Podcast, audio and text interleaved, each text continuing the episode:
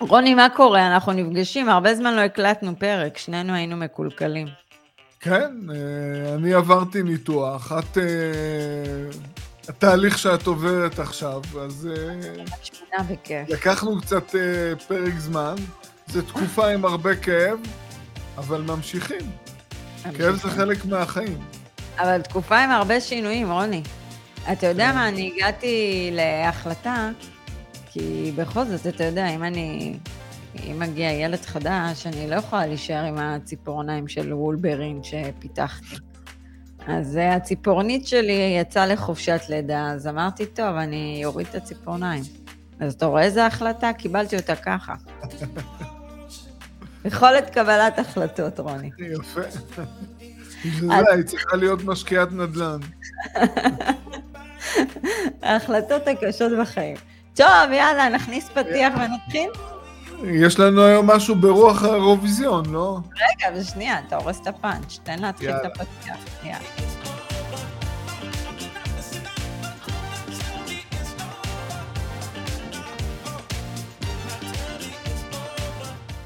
שלום לכולם, עדי בן אדר דן, רוני אגה, אנחנו באמת בפרק של אה, ניחוח האירוויזיון, עוד מעט נגיד למה. אפשר לעקוב אחרינו ביוטיוב, באינסטגרם, בספוטיפיי, בטיקטוק, בפייסבוק, רשימת תפוצה למטה, לינק לקורס נדל"ן למטה, ולינק לקורס מימון למטה. קורס מימון נפתח בשביעי לשביעי, אה, נשאר רוני סך הכל מקום אחד, אחרון, חביב.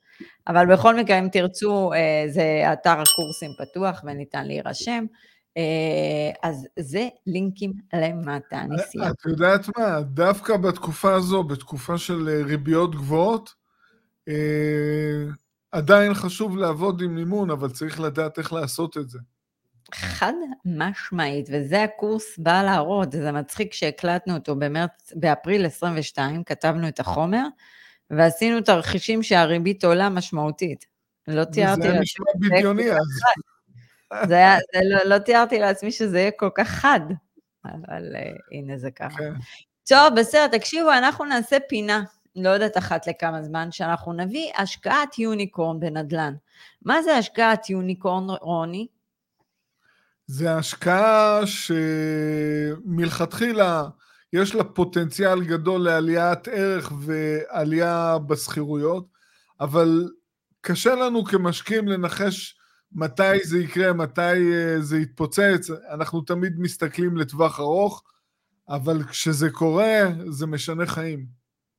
או, זה, נגעת בנקודה, השקעת יוניקורן זה השקעה משנת חיים, נקודה. כן, בהחלט. אבל זה רק בדיעבד. רק בדיעבד. אם מישהו אומר לכם מעכשיו שזה השקעה ספציפית שתשנה לכם את החיים, הוא שקרן. אנחנו אומרים ללקוחות שלנו, אנחנו אומרים ללקוחות שלנו, שאנחנו בוחרים נכסים נצחיים, אבל כן. אני לא יכולה לדעת... באיזה נקודת זמן זה יתפוצץ, כן. נכון. אה, אבל גם הערכות שלנו... את יודעת מה, אנחנו צריכים להסביר שיש להשקעה פוטנציאל של הרגש. מתי ההרגש יתפוצץ? אנחנו לא יודעים. אה, נעשה השקעות הרגש והשקעות כן? יוניקורן. יאללה. או יונירקורן בהר הגעש. אבל תראי, יש, יש עובדה אחת ברורה. אם לא משקיעים, אם לא מנסים, אם לא מנסים ולא משקיעים, זה לא יקרה. לא. זה לא יקרה. אז זה ודאי. זה ודאי. אז יאללה, בואו נתחיל. הפעם אנחנו נביא השקעת יוניקורן של אה, רוני, פעם הבאה נביא את שלי, נביא של מתאמנים, כל פעם נביא השקעה אחרת, שנספר את הסיפור שלה. אה, כדי שאתם היום תוכלו להבין שלא יעזור לכם, כמו שרוני אמר, לשבת על הכיסא, צריך לקבל החלטות, ובסדר, ולראות אה, מה יקרה, כן או לא. אז ככה, ואחר כך אנחנו הולכים לתת פאנץ' עם שוק ההון, כי אה, רוני היה לו ויכוח השבוע. ויכוח, ויכוח ארוך. טוב, אז אה, אנחנו נחזור אחורה בזמן לשנת 2014, שרוני פרש מעבודתו, מהבאולינג, והלך לרכוש בניין באטלנטה. בין היתר. בין היתר. אוקיי, אנחנו מדברים ספציפית על ההשקעה הזו, ותבינו למה היא משנה חיים. אז ככה, בשנת 2014 השווי בדולר היה 160 אלף דולר, כאשר הדולר היה 3.75. שימו לב, הדולר לא השתנה, זה מצחיק, נכון? אנחנו נמצאים היום באותו פער, אבל הוא כן ירד משמעותית. הוא ירד וחזר לאחרונה. כן. אה, שווי בשקלים שרוני השקיע על הכל 600 אלף שקל, זה כולל שיפוץ. מזומן. נכון. זה אגב בניין של ארבע יחידות. השכירות ההתחלתית שלו הייתה 2,300 דולר, והשכירות השקלית לחודש, כן? 8,625 ש"ח. ברוטו. ברוטו. התשואה ההתחלתית על ההשקעה היא 17, הברוטו, 17.25 אחוז תשואה התחלתית ברוטו. ברוטו. על כן. פניו, זה לא משנה, אתה נמצא בשנת 2014, וואלה, אתה אומר, יופי של השקעה, הולך עליה. כן, יש פה גם, uh, הנטו פה הוא היה דו-ספרתי, לא יעזור שום דבר. נקודה. עכשיו נכון. בוא נריץ את ההשקעה תשע שנים קדימה. אנחנו בשנת 2023, אנחנו במאי והבאנו את הנתונים העדכניים, אה, גם אה, מחברת הניהול וגם אה, כמובן ממתווך, כדי להבין את השווי נכס. אז השווי נכס בדולר הוא 450 אלף דולר, איזה קפיצה מטורפת, אה? שווי הנכס בשקלים, מיליון שש מאות שמונים כמעט. והנה הפאנץ', השכירות החודשית 4,200 דולר לחודש. שבשקלים... שכירות בשקלים, 15,750, זה הכל ברוטו. תשואה ברוטו, 31.15. שימו לב, עליית ערך בתשע שנים של 180 אחוז.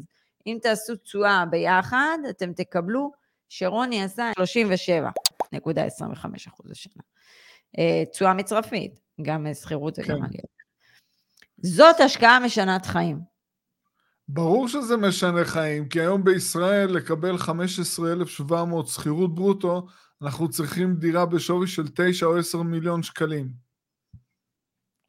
אז זה ההשקעה שרוני עשה, ועכשיו אנחנו נגיע לזה שהיה, איך עלינו בכלל על הפרק הזה, היה איזה ויכוח עם אחד המתאמנים שלנו באחד השיעורי מס, אם, זה, אם אתה שומע, זה אתה. כן. והיה שם רוני והוא התווכחו על שוק ההון, שהוא ישים כסף בשוק ההון, הוא רוצה לפזר, שליש, והוא לוקח... אה, שליש תה שליש, הוא אמר. לא משנה, והוא לוקח מקדם ביטחון של 4% בשנה. השקעה סולידית, כמו נדל"ן. השקעה סולידית כמו נדל"ן. אז אני ורוני אמרנו דבר כזה, כאילו, קודם כל בדיון עצמו, כל אחד עושה מה שטוב לו, וזה בסדר, כל אחד יש לו את העמדה שלו. אבל אנחנו רוצים להראות מה היה קורה אם בשנת 2006, 2014 אה, רוני היה לוקח את ה-600,000 שקל, שם את זה בשוק ההון, בתשואה ממוצעת, הנה פינקנו פה, של עשרה אחוזים. בשנה. זה מה שהוא עושה, מה היה קורה היום, מה המצב תשע שנים אחרי ריבית דריבית. אז היום התיק מניות שלך, רוני, היה שווה מיליון ארבע מאות וארבע עשרה אלף שקל. ברוטו. ברוטו. עכשיו, נניח רוני היה מחליט לממש רווח.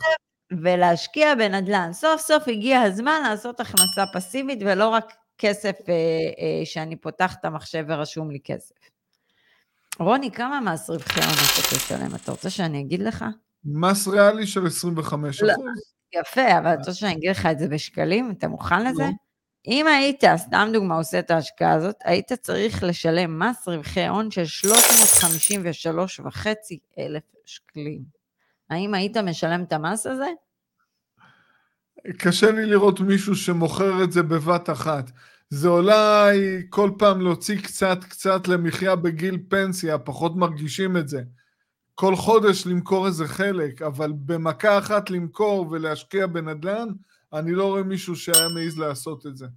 מצטער. עכשיו, אז רגע, אני רוצה להגיד אחר כך עוד משהו על זה, אבל בואו נסיים.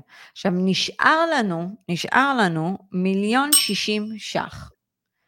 אני, אני יכולה להרשות לעצמי לקנות את הבניין של סתם דוגמא. אתה קנית, חסר לי פה עוד שש, עוד כמעט 700 אלף שקל. לא. עכשיו מישהו יבוא ויגיד, אוקיי, אני אקנה אותו עם מימון, אבל כן, אנחנו מדברים תשע שנים אחרי, מימון, אני נקי, קניתי במזומן. לא משנה, נניח היית לוקח מימון, הנכס כמעט היה נקי לך ממימון בתקופה הזו. נכון, גם השכירות מול המימון שהיית לוקח, הפרשים עצומים. נכון. אז מה עושים עם מיליון שישים? אנחנו חישבנו, זה אפילו בתשואה של 8 אחוז, הייתם מקבלים 7,500 שקלים, שזה 50 אחוז פחות. רגע, זה יש 50 אחוז? לא משנה, רוני, סתם, נו, עזוב, פרסומים, אני כתבתי 8 אחוז. שזה בעצם אה, 50 אחוז פחות מההכנסה שיש היום לרוני. תמיד מתווכחים איתנו על שוק ההון, וזה בסדר, תשמע, הם יכולים ליצור הון, אתה יכול אה, ליצור הון, אבל היה- רוני, הוויכוח שלי איתו היה מאוד פשוט. הם כזוג צעיר, הם מתאמנים שלנו, הם באו, יש להם יעד, הם רוצים להגיע להכנסה פסיבית מסוימת, הכנסה פסיבית חודשית, שתבטל את התלות שלהם בשכר העבודה, ובשלב מאוחר יותר את התלות בפנסיה שהיא לא ברורה. איך ההון הזה שנמצא בניירות ערך עוזר להם? הוא לא מייצר הכנסה חודשית. רציתי אה, להגיד משהו, ברחת לי את... אה, הטפשת הריון ברח לי. אה, אוקיי, הזכרתי. אה, אני יכולה להגיד בוודאות, ואנחנו רואים את זה עכשיו, כי יש לנו אנשים שהגיעו משוק ההון, ואנחנו רואים את הקושי הגדול שלהם לפרוץ את התיקי מניות בתקופה הזו. זאת אומרת, זה גם גם, בתקופה שזה עלה, היה להם קשה, רוני. עכשיו שזה "מה, יש ירד, עוד?" עכשיו שזה ירד, אז יש הפסד, אבל גם מצד שני, אם הם מממשים, סביר להניח שעדיין יש להם מס רווחי הון, בנוסף. משמעית. אז פתאום, פסיכולוגית זה קשה, את צודקת. בגלל זה אני אומרת, לא משנה את הסיטואציה. אתה משקיע היום בשוק ההון, אתה צובר הון, אין, קשה לך לעשות את המעבר הזה משוק ההון לנדל"ן. זה את יודעת קשה. מה, יש, יש איזה משפט שאנחנו תמיד אומרים, שאנחנו שואפים לה, להתמקד בהשקעה שהיא מקדמת. כשאני משקיע בנדל"ן מניב, עם פוטנציאל לעליית ערך ועלייה של השכירויות לאורך זמן, גם אחרי שאני לא אהיה פה בחיים, זה השקעה שהיא מקדמת. כל נכס נוסף מגדיל לי את ההכנסה החודשית הפסיבית אה, ומקטין את התלות בעבודה ובפנסיה. זה מקדם. כל היתר, אנחנו עדיין תלויים בשכר העבודה. אני רוצה להגיד משהו. כשאתם הולכים להשקיע בשוק ההון, אל תשקרו לעצמכם שאתם תפתחו את התיק הזה, כי אתם לא תפתחו אותו. זה קשה, עדי. קשה, אחד, קשה לשלם את המס רווחי הון, ושתיים, בתקופה שהשוק יורד, קשה, לממ... קשה להכריז על הפסד. הפסדתי, קשה? עדי, אנחנו ראינו אה, מתאמנים שלנו שספגו בין 30 ל-50 אחוז ירידות. עוד לפני לקחו את הכסף, ו... אז ספגו פחות. אתה יודע, מי שכאילו השקיע בכל מיני אה, אה, פלטפורמות, יכול להיות שספג לא, פחות. אני דיברתי על כאלה עדיין- שהיו במניות, אה, קיבלו... אה, אבל עדיין קשה לך בהייטק. לבצע את המעבר החד הזה בין שוק ההון לנדל"ן. אם נכון. יש לאנשים כסף, סתם לדוגמה, יש להם כספים בנזילים לנדל"ן, ואז הם אומרים, אוקיי, אני אשאיר קצת את התיק שוק ההון שלי, יש להם 100 אלף, 150 אלף, 200 אלף שקל בשוק ההון, בסדר, אפשר להכיל את זה. אבל כשזה סכומים של מיליון וחצי, ושתי מיליון, ושלוש מיליון, קשה לבוא ולעשות את הסוויץ'. זה, זה נכון מאוד, אנחנו רואים את זה, שאנשים ממש קשה להם לעשות את זה. אז מה אתם רוצים, הכנסה פסיבית, או שיהיה לכם אה, מספר? מה היה עד לפני שנה? הם פשוט אה, רכבו על אה, שני, שני רכבות. רכבת אחת זה הרכבת של שוק ההון, הרכבת השנייה של הנדל"ן, באמצעות אה, משכנתאות או הלוואות בלון, לא, יותר גם נכון. הלוואות בלון מהקרנות השתלמות, זה היה הלוואות להם. בלון על ההון שהיה להם בשוק ההון, והשקיעו גם בנדל"ן. אז שזה היה רעיון טוב. רק- רקדו על שני החתונות ביחד. אוקיי, עכשיו זה לא עובד. אז מה אז עושים? מה עושים? מוותרים? זה, זה הדילמה בעצם, זה זה הדילמה. הדילמה, האם לשלם את כן. המס רווחי הון, האם להכריז על ההפסד, ולבוא, לבלוע את הצפרדע, כי זה הכי קשה, לשים את הכסף בתוך הנדל"ן, וצריך להמתין עוד. אתה מבין? זה הקושי, כי לא מקבלים את הבוננזה עכשיו. אז אני חושב שכל אחד שנמצא בצומת הזו צריך לשאול את עצמו בצורה הכי כנה. אה, קרה מה שקרה, עכשיו אני צריך לקבל החלטה שתקדם אותי לחוסר תלות בשכר העבודה. איזה החלטה? להישאר או להמשיך הלאה? אתה יודע שעכשיו אנחנו בשלבי מעבר לקפריסין, וחלק מההחלטות שלקחנו, היינו צריכים לקבל החלטה אם להשכיר שם או לקנות למגורים. עכשיו, כן. אם אתה קונה למגורים, החוק אומר שאתה יכול לקבל תושבות קבע, אבל רק אם אתה קונה חדש מקבלן. עכשיו, אני עשיתי את החקר שוק, עשיתי הכל, ואני רואה שכאילו לא שווה לך להשכיר נכס שאתה כביכול תקנה אותו. הפערים גדולים. אני מדברת איתך על פערים של 1,500 אירו, כאילו מול משכנתה למול שכירות. אז אתה אומר, כן. אוקיי, יש פה לוגיקה. אבל לא למשקיעים. לא למשקיעים. אני מדברת לא. עכשיו מכובע אחר. עכשיו כולם יגידו, מה, את קונה למגורים וזה. עוד פעם, יש היגיון כלכלי, אני מבטיחה לכם שאחרי חמש שנים שאני אקבל אזרחות, הבית הזה יעוף. מה יעוף? אני אקנה כמה שמה. אבל לא משנה, הלוגיקה אומרת, בוא תקנה. עכשיו, זה לקבל החלטות. וזה לקבל המון החלטות, כי כרגע לא כל הכספים נזילים וצריך להביא הון, ואם אתה מתחייב לזה אז אתה מאבד את המקדמה. כאילו יש פה כל כך הרבה החלטות לקבל וסיכונים, ואני ביחד עם עדי ואלדד וכל הזמן בטלפונים, אבל כל פעם כאילו, אתה יודע שאנחנו מעלים את התהייה, אנחנו אומרים, אוקיי, מה הסיכון, אנחנו מוכנים לקחת אותו, לא מוכנים לקחת אותו. וכאילו כל הזמן נמצא במקום הזה, אבל כשאתה בא עם ניסיון כל כך גדול בנדל"ן, כאילו כל מה שעברתי והכל, אתה רואה יותר את הדברים שיכולים להתפתח לטובה, מאשר את הרע שיכול... הנקודתי לא. לא. את רואה יותר את התמונה הרחבה. זאת אומרת, נכון. את רואה פה את הפוטנציאל אה, תושבות, את רואה פה חיסכון אדיר בכל הנושא של מיסוי וביטוח לאומי, אה, ארנונה, חשמל, דברים שאת משלמת פה ושם לא תשלמי. אז. אה, זה מצטבר מדי חודש, וזה חלק מהבנפיט של ההחלטה, אז את רואה את התמונה הגדולה. כי בתור כן. משקיעה את לא היית עושה את זה. לא, חד משמעית, זה לא שווה את זה. בוא, גם החוקים של סוחר משכיר בקפריסין. אה, זה לא נורמלי. כאילו הם באים אומרים להם, אל תשלמו שכירות. זה חוקי תחת, מה זה? לא, אני אומר, זה כאילו לבוא לסוחר, להגיד לו, אל תשלם שכירות.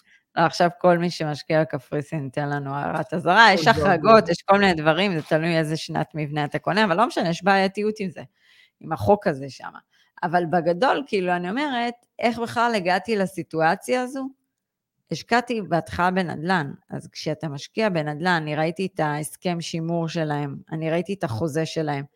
משקיע שאין לו ניסיון, כאילו מישהו שאין לו ניסיון. הוא לא יכול להשוות, אין לו למי להשוות. קשה לו היה גם לחתום על זה. אז כאילו, יש הרבה בנפיט שעושים את המהלכים האלה בחיים. אה, אז הנדל"ן מעניק כל כך הרבה דברים, לא בטוחה ששוק ההון מעניק את אותו אומץ שהנדל"ן מעניק. אה? תשמעי, אני הייתי מושבת אה, בגלל הניתוח שעברתי לאחרונה. הנדל"ן המשיך לעבוד. כן, לחלוטין. אנחנו לא קיימנו פגישות, אה, עצרנו קצת את הריצה קדימה, ו- וזה המשיך לעבוד. חד משמעית. אוקיי, יאללה, תסכם, השקעות יוניקורן, יש לך מה להגיד? כן, אז בהחלט, זה מתחבר למה שאמרנו בהתחלה. אם אה, לא מנסים, זה לא יקרה. ואם אנחנו מנסים, והתפיסה שלנו להתמקד מלכתחילה בנכסים מלכתחילה בנכסים עם פוטנציאל לעליית ערך ועלייה בשכירויות, אני מדגיש לאורך זמן, אז אם זה לא יקרה עכשיו, זה יקרה בשלב מאוחר יותר, אבל זה יקרה. אני מסכימה. אז יש לנו הרבה השקעות של יוניקורן, לא אחד או שתיים. יש לנו המון. כן, זה יצטבר במהלך השנים, אז uh, זה יצטבר. אתה יודע איזה השקעה, אני בטוחה שנספר עליה עוד איזה שבע שנים?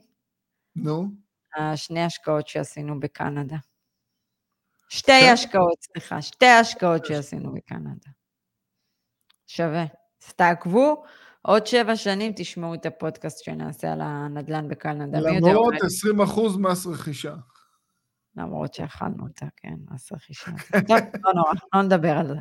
חבר'ה, שיהיה לכם, אה, נראה לי הפרק עולה ברביעי, אז שיהיה לכם סופש קסום, אה, ותמשיכו לעקוב אחרינו, אנחנו מעלים תכנים. פרק הבא יהיה עוד יותר מעניין.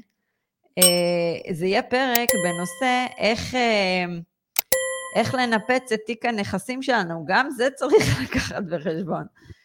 אנחנו ניתן לכם דוגמה למישהו שפשוט בגלל יוקר המחיה, בגלל שלא אה, שם את הרגל על הגז כשיכל, היום הוא צריך לנפץ את תיק הנכסים שלו.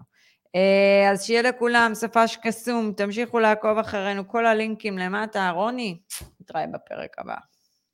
להתראות. להתראות.